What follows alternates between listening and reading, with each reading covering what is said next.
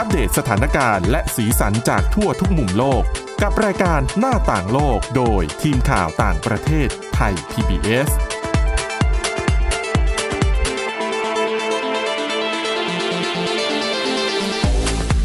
สวัสดีค่ะ คุณผู้ฟังคะต้อนรับเข้าสู่รายการหน้าต่างโลกค่ะ วันนี้พบกับดิฉันสาวรักษ์จากวิวัฒนากุลนะคะ แล้วก็คุณวรดาทองจำนงค่ะ ค่ะ สวัสดีค่ะ ค่ะ ก็ วันนี้นะคะทีมข่าวต่างประเทศก็มีเรื่องราวที่น่าสนใจนะคะ เรื่องที่จะนำมาเสนอในวันนี้นะคะ จะเป็นเรื่องอันตรายจากการเซลฟี่ปรากฏว่ามีผู้หญิงคนหนึ่งนะคะ ไปถ่ายเซลฟี่บนเรือสำราญใช่ค่ะถึงขั้นแต่ว่าท่าถ่ายของเธอนั้นไม่ธรรมดานะคะใช่ค่ะอันตรายถึงขั้นที่ทำให้ทางเรือสำเภาเอ้ยขออภัยเรือสำราญ ห้ามเธอขึ้นเรือ ตลอดชีวิต ใช่ค่ะ เดี๋ยวต่อเดี๋ยวจะไปรอฟังกันนะคะ ว่าไปถ่ายอีท่าไหนเนี่ยค่ะเขาถึงขั้นห้ามไม่ให้ขึ้นเรือนะคะ แล้วก็มีเรื่องราวเกี่ยวกับสุขภาพนะคะ ว่าถ้าหากผู้หญิงต้องขึ้นไปอยู่ใช้ชีวิตอยู่ในอวกาศ จะส่งผลกระทบต่อสุขภาพของพวกเธออย่างไรนะคะ แล้วก็จะมีเรื่องราวเกี่ยวกับธุรกิจบ่อนคาสิโนของจีนที่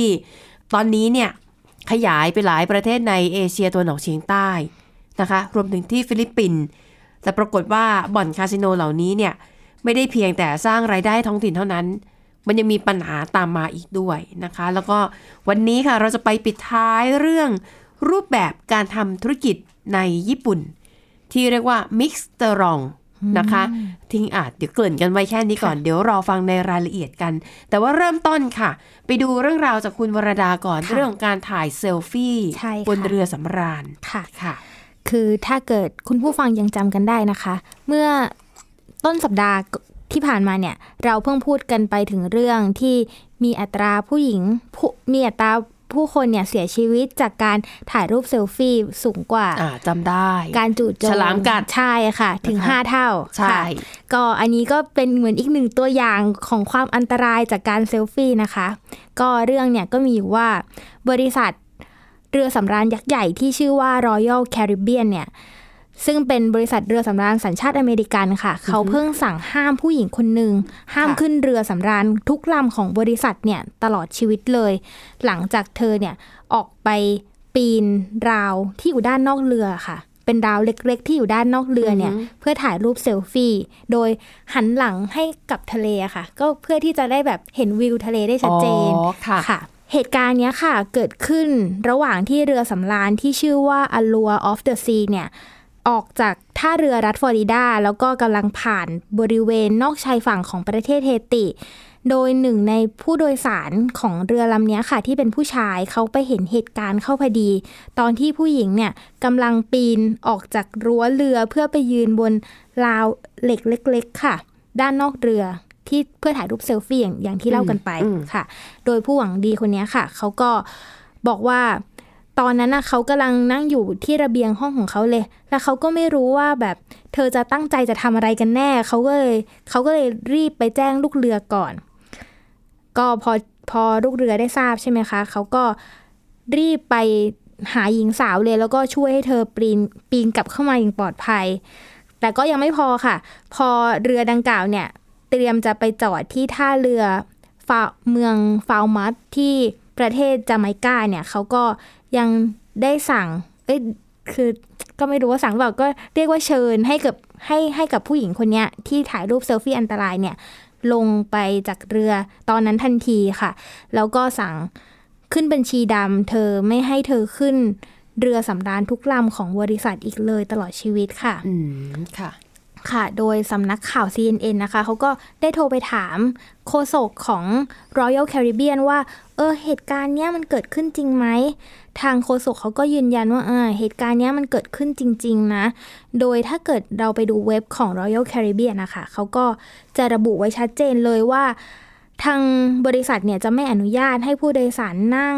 ยืน นอน หรือปีนข้ามรั้วใด ๆ ภายในเรือไม่ว่าจะเป็นรั้ว ภายในเรือหรือรั้วภายนอกเรือเพื่อความปลอดภัยของแขก แต่แต่ในเว็บเขาก็ไม่ได้ระบุนะคะ ว่าถ้าเกิดแขกฝ่าฝืนเนี่ยจะเป็นอย่างไร แต่ว่านี่เราก็เห็นชัดเจนแล้วว่าถ้าเกิดมีคนฝ่าฝืนเนี่ยก็ทางเรือเขาก็ใช้มาตรการที่ค่อนข้างแข็งเลยเออค่ะ จริง ๆ ใครๆก็ถ่ายอะนะค่ะ ใช่ไหมคะ แต่คงจริงๆแค่ยืนพิงพิงกำแพงไอ้พิงรั้วค่ะแล้วก็ถ่ายเซลฟี่ก็น่าจะพอแล้วนะค่ะ แต่แต่ทำไมคนนี้ต้องแบบว่าเสี่ยงชีวิตอะไรขนาดอยากนั้นจะเห็นวิวเรือมั้งคะแล้วก็อยากคืออยากจะบอกว่าคือบริษัท Royal Caribbean เนี่ย คือเขาเป็นบริษัทเรือสำราญยักษ์ใหญ่อันดับสองของโลกเลยนะคะอืมค่ะอรองจากบริษัทคานิวาลค่ะเพราะฉะนั้นเนี่ยเขาจะมีเรือสำราญเนี่ยทั้งหมดประมาณ 30 ลำ ซึ่งเรือสำราญแต่ละลำของเขาเนี่ยค่ะ คือแบบยักษ์ใหญ่ทั้งนั้นเลยแบบไม่ใช่แค่มีสระว่ายน้ำในเรือ แต่ว่าอืมเรียกได้ว่าเป็นแบบ ส่วนน้ำในเรือแบบมีสไลเดอร์แบบยิ่งใหญ่ค่ะซึ่งพอโดนสั่งห้ามอย่างนี้ก็ก็เป็นก็ได้ว่าน่าเสียดายอะค่ะ เพราะว่าไม่เป็นไรบริษัทเรือสำราญทั่วโลกมีเยอะแยะ เธอก็อาจจะย้ายไปใช้บริการของบริษัทอื่นแทนได้ค่ะนะคะอะอันนั้นก็เป็น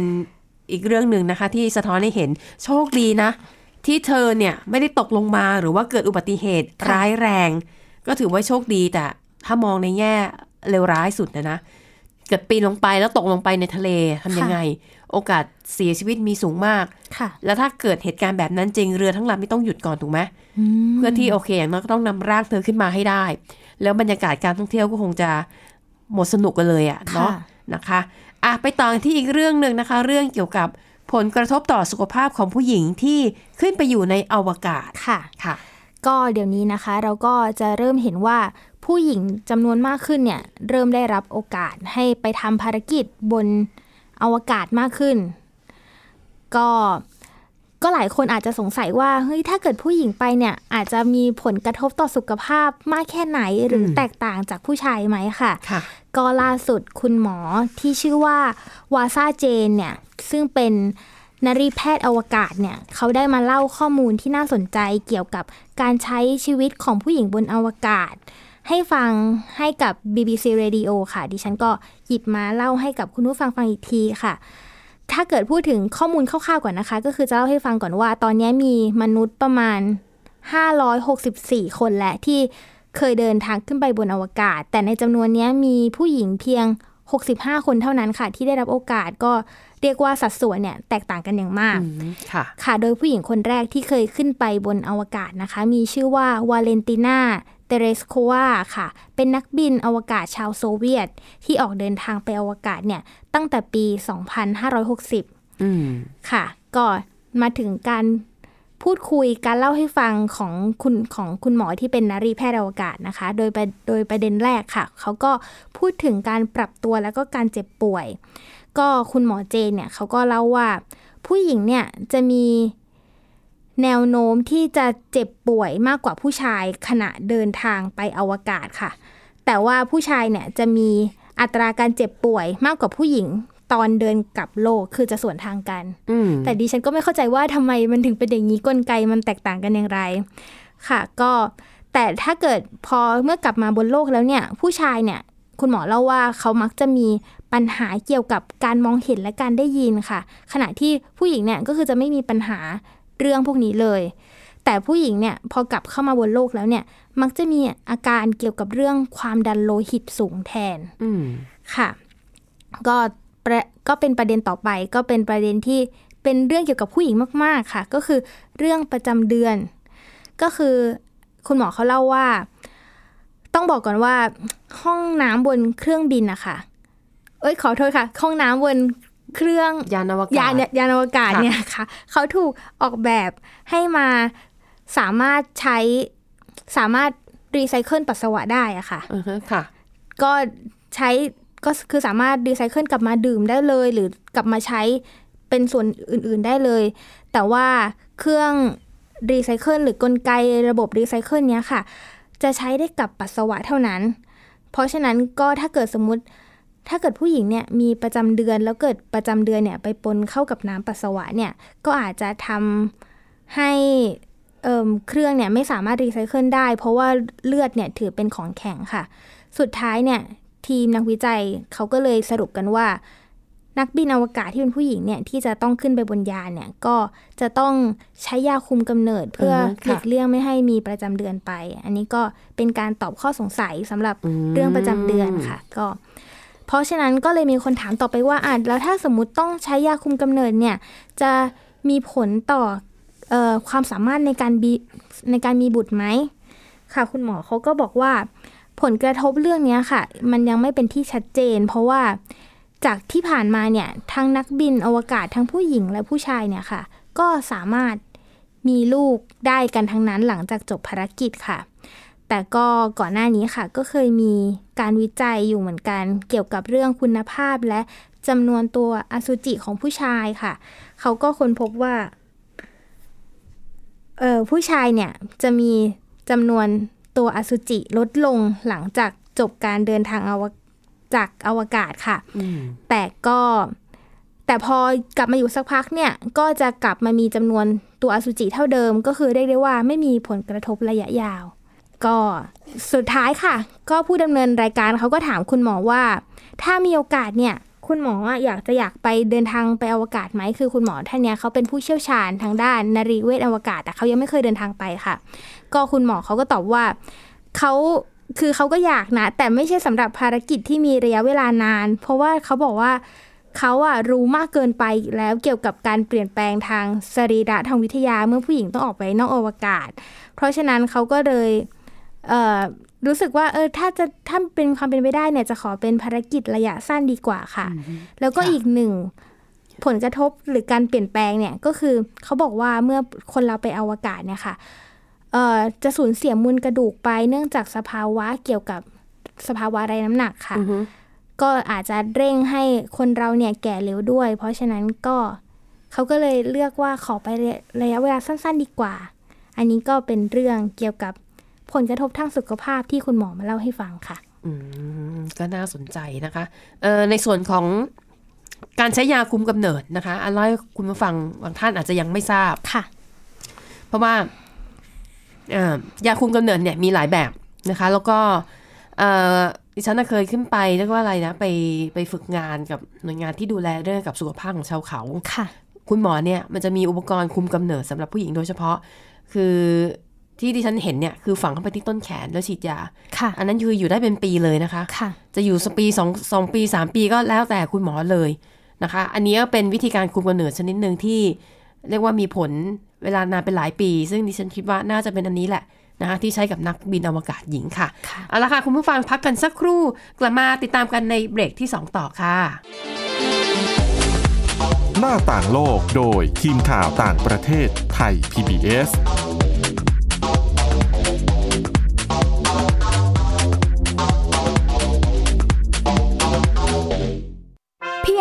สมาร์ทโฟน ก็ฟังได้ Thai PBS Digital Radio สถานีวิทยุดิจิทัลจากไทย PBS เพิ่มช่องทางง่าย ๆ ให้คุณได้ฟังรายการดีๆ ทั้งสดและย้อนหลัง ผ่านแอปพลิเคชันไทย PBS Radio หรือเวอร์ไบเว็บไทยพีบีเอสเรดิโอคอมไทยพีบีเอสดิจิทัลเรดิโออินฟอร์ทนเมนต์ for all Thai PBS Application on Mobile ให้คุณเชื่อมโยงถึงเราในทุกที่ทุกเวลา ได้สัมผัสติดตามเราทั้งข่าว รายการ รับชมรายการโทรทัศน์ และฟังรายการวิทยุที่คุณชื่นชอบ สดแบบออนไลน์สตรีมมิ่งชมรายการย้อนหลัง ข้อมูลกิจกรรมไทย PBS ร่วมเป็นนักข่าวพลเมือง รายงานข่าวกับเรา และอีกหลากหลายฟังก์ชัน ให้คุณดาวน์โหลดได้ฟรี ทุกระบบปฏิบัติการ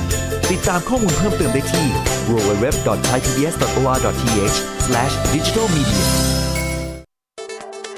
อัปเดตสถานการณ์รอบโลก ประเทศจีนนี่เราทราบกันดีนะคะว่าเป็นประเทศที่จะมีปัญหาเรื่องความสมดุลของประชากร คนที่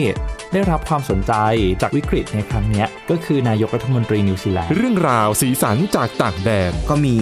ช่อง YouTube เป็นของตัวเองใช้ชื่อว่าครัวคุณยาย โรงพยาบาลเพื่อดูแล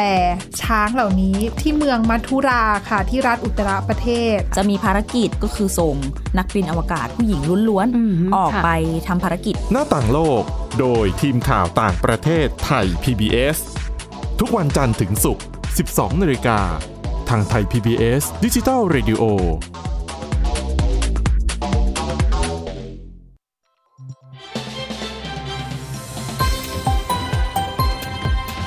คุณกำลังรับฟังไทย PBS ดิจิทัล Radio วิทยุข่าวสารสาระ เพื่อสาธารณะและสังคม หน้าต่างโลกโดยทีมข่าวต่างประเทศไทย PBS คุณผู้ฟังคะกลับมาต่อกันในช่วงที่ 2 ค่ะ ช่วงนี้นะคะออมีเรื่องราวที่น่าสนใจเกี่ยวกับธุรกิจคาสิโนของประเทศจีน แต่แน่นอนนะคะ แค่ทำตลาดในจีนเนี่ยไม่พอ จีนก็เลยเรียกว่าขยับขยายนะคะ มาลงทุนเรื่องกับธุรกิจบ่อนคาสิโน ในหลายประเทศ โดยเฉพาะอย่างยิ่งในเอเชียตะวันออกเฉียงใต้นี่เยอะมากนะคะอออย่างที่ดิฉันเคยไปเห็นมาเองเนี่ยที่กัมพูชา กัมพูชานี่มีทั้งในกรุงพนมเปญนะคะ แล้วก็ใน สีหนุวิวสีหนุวิวนี่ก็บอกว่ากลายเป็นประเทศจีนขนาดย่อมๆไปแล้วนะคะ และล่าสุดนะคะที่กรุงมะนิลาของฟิลิปปินส์เนี่ยจีนเขาก็ไปลงทุนทำบ่อนคาสิโนทำบ่อนคาสิโนด้วยเหมือนกันนะคะ ซึ่งทางจีนเนี่ยก็อ้างว่าจีนไปลงทุนเนี่ยมันก็ช่วยสร้างเศรษฐกิจช่วยสร้างรายได้ให้กับคนในท้องถิ่น แต่ในความเป็นจริง มันจะเป็นอย่างนั้นจริงหรือเปล่านะคะ อันนี้ต้องไปติดตามจากคุณวรดาค่ะ ค่ะ ก็อย่างที่คุณสวรักษ์บอกไปนะคะว่าคาสิโนเนี่ยก็เป็นอีกหนึ่งธุรกิจที่บริษัทจีนเนี่ยนิยมเข้ามาทำการลงทุนในต่างประเทศ โดยเฉพาะในภูมิภาคเอเชียตะวันออกเฉียงใต้ค่ะ ซึ่งกัมพูชาเนี่ยซึ่งเป็นพันธมิตรที่เหนียวแน่นที่สุดของจีนเนี่ยก็ได้กลายมาเป็นเสมือนมาเก๊าแห่งที่สองแล้วในปัจจุบันค่ะค่ะขณะที่ประเทศฟิลิปปินส์นะคะ ก็เป็นประเทศใน อาเซียนเหมือนกันก็กำลังจะกลายมาเป็นมาเก๊าอีกแห่งหนึ่งอืมสำหรับนักพนันชาวจีนเหมือนกันค่ะ ก็ทางสื่อญี่ปุ่นนะคะ Nikkei Asian Review ค่ะ ก็คือได้รายงานว่า พื้นที่ใกล้กับท่าอากาศยานในกรุงมะนิลาเนี่ย ตอนเนี้ยก็คือได้เต็มไปด้วยร้านอาหาร สปาอพาร์ตเมนต์ แล้วก็ร้านค้าปลีกทั้งขนาดเล็กและขนาดใหญ่ค่ะ ก็คือธุรกิจพวกนี้ค่ะ เปิดขึ้นมาเพื่อรองรับธุรกิจคาสิโน ที่ตอนนี้มีมากกว่า 60 แห่งแล้ว หลังจากรัฐบาลฟิลิปปินส์เนี่ยได้ผ่อนปรนการลงทุน แล้วก็อนุญาตให้ธุรกิจของคาสิโนเนี่ยเข้ามาดำเนินการได้ตั้งแต่เมื่อปี 2016 ค่ะ ที่ผ่อนปรนกฎหมายเนี่ยค่ะก็คือเพราะว่ามีกลุ่มเป้าหมายอันดับหนึ่งก็คือเป็นชาวจีนนั่นเองค่ะ ตอนนี้นะคะที่ ย่านดังกล่าวเนี่ยที่ที่บอกไปว่าบริเวณท่าอากาศยานมะนิลาเนี่ยตอนนี้ก็คือเต็มไปด้วยนักท่องเที่ยวชาวจีนเลย ก็คือเพิ่มขึ้นเกือบ 3 เท่า จนตอนนี้มีนักท่องเที่ยวชาวจีนที่มาบริเวณย่านแห่งเนี้ยประมาณ1ล้าน2แสนคนต่อปี ตั้งแต่ปี 2015ค่ะก็คือสะท้อนให้เห็นถึงการฟื้นตัวของภาคธุรกิจในพื้นที่ดังกล่าวอืมแล้วก็ ยังสะท้อนให้ถึงเห็นถึงความสัมพันธ์อันดี ระหว่างฟิลิปปินส์กับจีนอีกด้วย เพราะเขาแล้วเขาก็ยังเชื่อด้วยค่ะว่าธุรกิจของคาสิโนเนี่ยเหล่านี้อาจจะช่วยเพิ่มการจ้างงานให้คนในท้องถิ่นฟิลิปปินส์เนี่ยเพิ่มขึ้นอีกด้วยค่ะค่ะ แต่ว่าในอีกมุมหนึ่งค่ะ ธุรกิจคาสิโนเนี่ยกลับสร้างปัญหาให้กับคนท้องถิ่นมากกว่าที่คิดค่ะ ก็โดยเฉพาะอย่างยิ่งก็อย่างที่รู้ๆกันว่า ปัญหาการจราจรในกรุงมะนิลาเนี่ย ได้ทวีโอ้โหความรุนแรงมากขึ้นค่ะ ที่สุดรถติดที่สุดใช่ค่ะ ก็นะคะธุรกิจคาสิโนก็เลยยิ่งทำให้การจราจรเนี่ย ติดหนักไปอีกค่ะอืมแล้วก็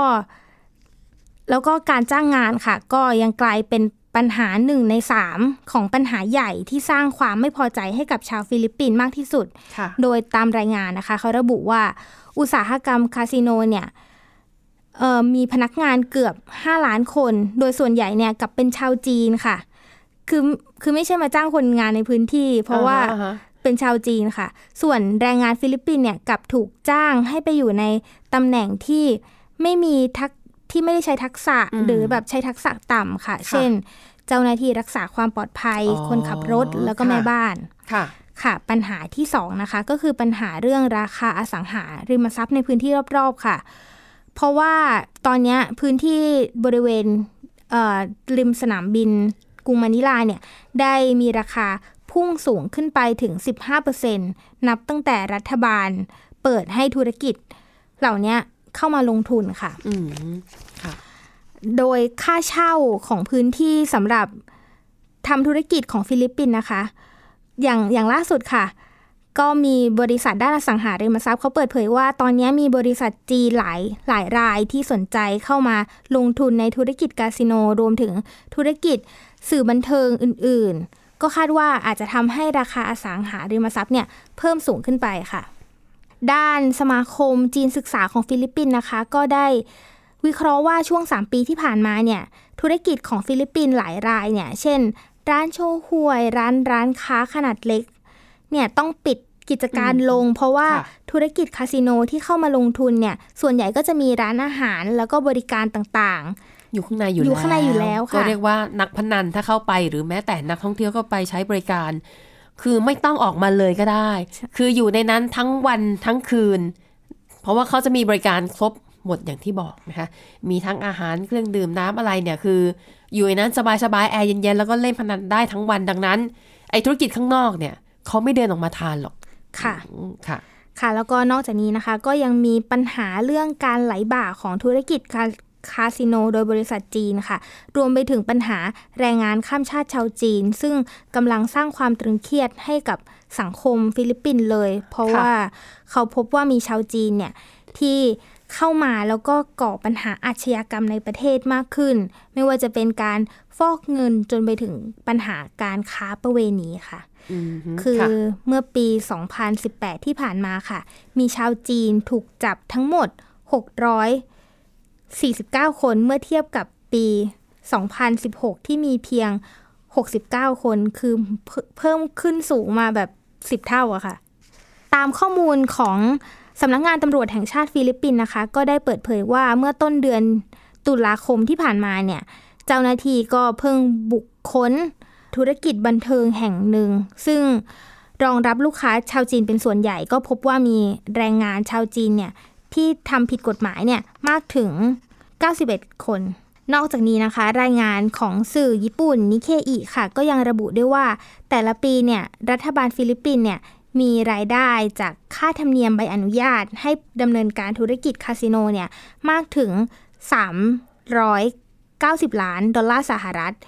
ดังนั้นก็เลยอาจจะเป็นเรื่องยากและที่รัฐบาลเนี่ยจะกำจัดปัญหาเหล่านี้ออกไปค่ะนั่นก็คือเรื่องราวนะคะของธุรกิจคาสิโนจากประเทศจีนนะ แต่ว่าไปเรียกว่าไปสร้างทั้งโอกาส แล้วก็ปัญหา แต่ฟังจากบทความที่คุณวรดาเล่าให้ฟังแล้วดูเหมือนว่าปัญหานั้นจะเยอะกว่าโอกาสที่ได้มาอีกนะคะค่ะซึ่ง อะอันนั้นก็เป็นรูปแบบการทำธุรกิจนะคะ แล้วก็ยังมีรูปแบบการทำธุรกิจอีกแบบหนึ่งนะคะ คุณผู้ฟังแต่ว่าวันนี้อาจจะเล่าไม่จบนะ แต่ไม่เป็นไร เดี๋ยวเราเกรินไว้ก่อน ถ้าไม่จบยังไง เดี๋ยวเรามาต่อกันในวันพรุ่งนี้นะคะ อันนี้เป็นรูปแบบการทำธุรกิจเอ่อในญี่ปุ่นนะคะ เป็นเอ่อการทำร้านค้าแบบผสมผสานที่กำลังมาแรงทีเดียว เทรนด์นี้เนี่ยใช้ชื่อว่า Mix เตอรองค่ะ ฟังชื่อนี้แล้วน่าจะเดาได้ไม่ยากนะค่ะว่ามาจากคำว่าอะไร Mix เตอรอง ก็มาจากคำว่า mix M I X mix ที่แปลว่าผสมค่ะกับคำว่า restaurant ค่ะนะคะ มันคือเทรนด์ที่ร้านค้าร้านอาหาร หรือว่าร้านค้าปลีกเนี่ยไปผสมผสานกับธุรกิจอื่น เพื่อทำให้เกิดคุณค่าทางธุรกิจมากขึ้น แล้วก็เป็นการสร้างประสบการณ์ใหม่ๆ ให้กับลูกค้านะคะ เขาบอกว่าไอ้เทรนด์มิสเตอร์รองเนี่ยเกิดขึ้นในญี่ปุ่นมาประมาณ 2-3 ปีแล้วนะคะ แต่ว่าเท่าที่ดิฉันอ่านข้อมูลเนี่ยเออจริง ๆ มันก็เป็นเทรนด์ที่ ทั่วโลกอะทำมาแล้วนะคะ ก็คือหลักการคือเวลาเรามีธุรกิจหรือว่ามีพื้นที่ว่างมากพอเนี่ย เราจะไปดึงธุรกิจอื่น ที่ดูแล้วเนี่ยจะเข้ามาเอื้อกับธุรกิจเดิม คือไม่ใช่ก็มาแย่งลูกค้านะมาเอื้อกับธุรกิจเดิมแล้วให้มันไปคู่กันได้นะคะอายกตัวอย่างเช่น คุณทำปั๊มน้ำมันถ้าเมื่อก่อนค่ะเราจะเคยเห็นร้านซ่อมเบาะอืมเป็นแบบร้านร้านเล็ก ๆ แต่เดี๋ยวนี้ไม่ค่อยเห็นแล้วล่ะค่ะ หรืออาจจะเป็นปั๊มรถยนต์เอ่อปั๊มน้ำมันเหมือนกันตอนเนี้ยนะคะ แต่เราจะเห็นว่าบางทีเขาจะไปเอาพวกเอ่อ บริษัทที่ให้บริการดูแลรถยนต์แบบครบวงจรอืมล้างน้ำมันเครื่องค่ะตรวจตรวจแอร์เช็คยาง เช็คแบตเตอรี่รถยนต์อะไรแบบเนี้ยคือเอามาตั้งอยู่ในจุดเดียวกัน เป็นการเสริมกัน คืออย่างเงี้ยมันไม่มีทางที่จะมาแย่งลูกค้ากันอยู่แล้ว มีแต่เสริมกันอย่างเช่นลูกค้าอาจจะรู้สึกว่าอะแวะเติมน้ำมันหน่อย แล้วเดี๋ยวให้ช่างลองเช็คแบตเตอรี่ซิรู้สึกอาการไม่ค่อยดี นี่คือรูปแบบการทำธุรกิจที่มันเอื้อกันนะคะ แต่ว่าในญี่ปุ่นเนี่ยคำว่าเทรนด์ Mixtaurant เนี่ยเขาจะเน้นไปที่ร้านอาหาร ที่จะไปดึงธุรกิจอื่น ๆ ที่เอื้อกัน แต่ว่าบางทีอาจจะเป็นธุรกิจที่ไม่ได้เกี่ยวข้องกับเรื่องอาหารการกิน แต่มันมาโยงกันได้ค่ะคุณผู้ฟังนะคะอะวันนี้หมดเวลาก่อนไม่คงเล่าทั้งหมดไม่ทัน ไม่เป็นไรค่ะคุณผู้ฟังเดี๋ยววันพรุ่งนี้นะคะ เรามาตามกันต่อเรื่องของ Mixtaurant ว่า รูปแบบมันเป็นอย่างไร แล้วเราก็มีตัวอย่าง ก็ไม่แน่นะคุณผู้ฟังทำธุรกิจประเภทนี้อยู่เนี่ยอาจจะลองฟังเป็นไอเดีย แล้วนำไปประยุกต์ใช้กับร้านค้าของคุณผู้ฟังเองก็ได้นะคะสำหรับวันนี้หมดเวลาแล้วนะคะ เราสองคนพร้อมด้วยทีมงานลาไปก่อนขอบคุณสำหรับการติดตาม สวัสดีค่ะ สวัสดีค่ะ ติดตามรับฟังรายการย้อนหลังได้ที่เว็บไซต์และแอปพลิเคชันไทย PBS Radio ไทย PBS ดิจิทัล Radio วิทยุข่าวสารสาระ เพื่อสาธารณะและสังคม